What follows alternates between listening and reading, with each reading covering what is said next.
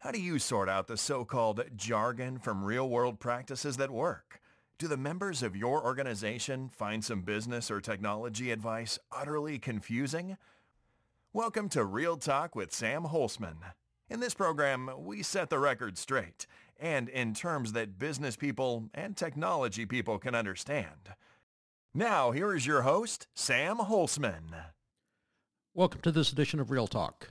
I'm Sam Holcman. Thanks for joining me. And uh, today's uh, broadcast uh, is regarding a article that I read recently. Um, it was in CIO, uh, I'll use the phrase magazine online, uh, and it uh, was titled Five Signs Your Agile Practices Will Lead to Digital Disaster. It got my attention. I do not know, know the author, and excuse me if I pronounce the person's name incorrectly. First name is, uh, I believe, Isaac, and it's Sacolick, S-A-C-O-L-I-C-K. And once again, I don't know this gentleman. Uh, I'm just commenting here on an opinion piece he wrote uh, in CIO magazine. The title got my attention.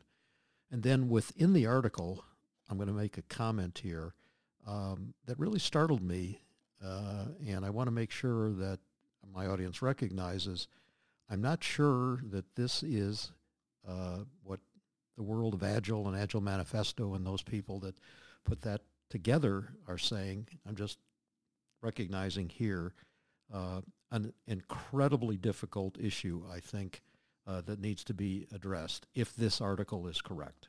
So what I'm going to do here is just summarize this article, and I'm going to comment on one specific section. So once again, the title of the article, Five Signs Your Agile Practices Will Lead to Digital Disaster. That in itself should get people's attention. Um, and the five signs, essentially, the first one uh, is um, uh, the following, and I'm just quoting directly from the article. Uh, you fail to build trust and communicate the vision.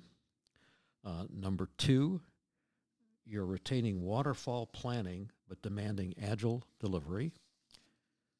Number three, Number three, your agile principles are too vaguely defined.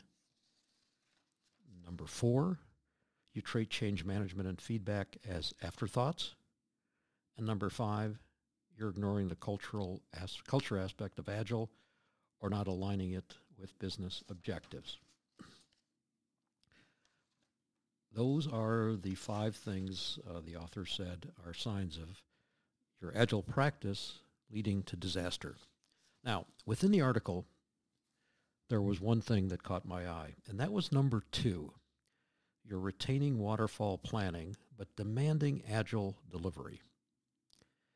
And what this article said, and I'm quoting directly here, is the following. Unfortunately, organizations too often define planning as a pre-agile business activity, an artifact from waterfall project methodologies, where planning helped define requirements, timelines, costs, and other factors before leaders were ready to make investments. Second line quote here, the key is recognizing that planning must be an agile discipline, not a standalone activity performed independently of agile teams. This is what caught my attention. And uh, I believe, to be very direct here to my audience, this is one of the problems. If this is correct, that Agile is contained or contains planning, we've got this all wrong.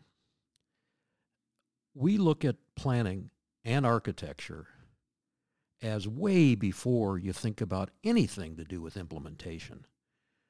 And I'm going to go back to a philosophy that I have.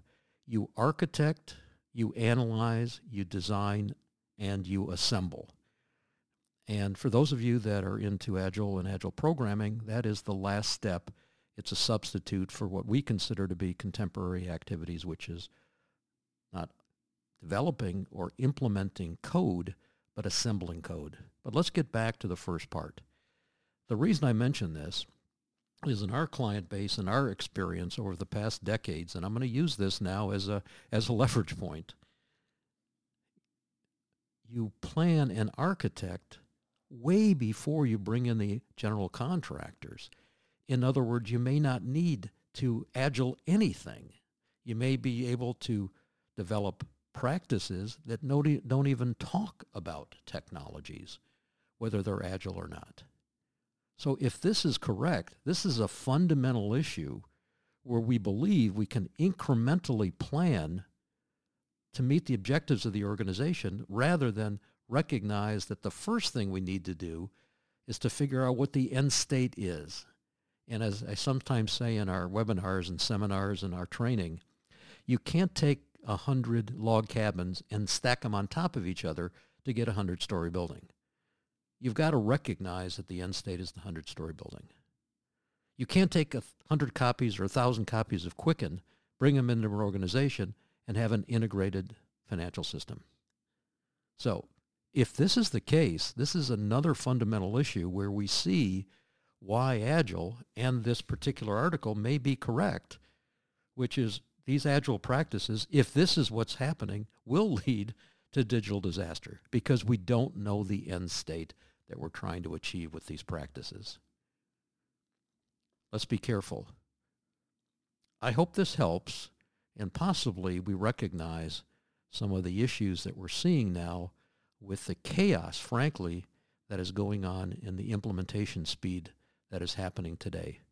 More and more hacking, more and more bad code, more and more ransomware, more and more things that are happening even though we're developing more and more lines of code. I think we're heading in the wrong direction.